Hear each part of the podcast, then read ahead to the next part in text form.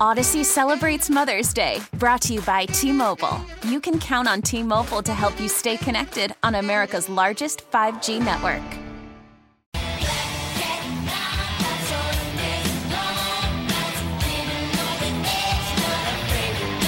Halloween, it's coming up.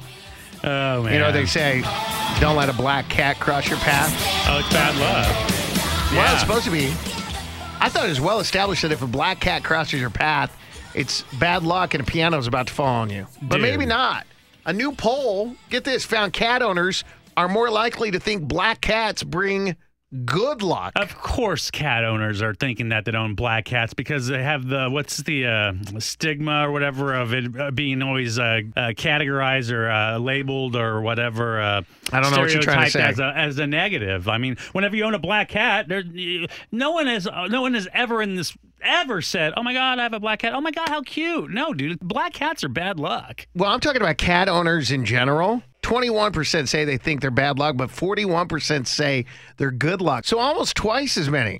How so? It I- ruins my day every time. By the way, th- th- here at the radio station in Westlake, there used to be two black cats kicking it, and I guess Uh-huh. they got together and made love. And these like baby kittens, like all bro, black cats everywhere. Black cats everywhere. Everywhere, everywhere I'd come in, dude, I would drive up and I'd see them from far away, and I would stop and I would turn left or U-turn just so I'd avoid crossing it or like going by it because it Okay. would ruin my day. Here's the interesting thing, too. In other countries around the world, black cats are often seen as good luck. So black cats are not apparently bad luck after all. And St. Paul found black cats are more popular than you think. It's the fourth most popular color for a cat. What's the most popular color for a cat? I think like a gray.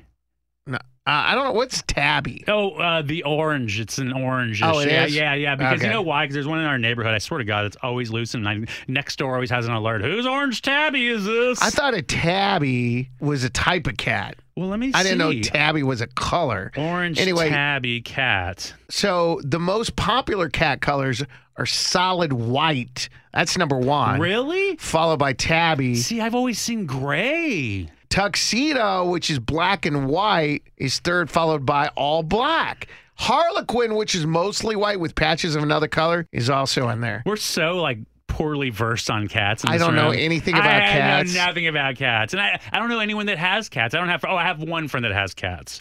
Do you think black cat owners were slightly more likely to say Halloween is their favorite holiday? Um. Yeah. Yeah, Is it really? yeah, yeah. Mm-hmm. Black cat owners know what's up.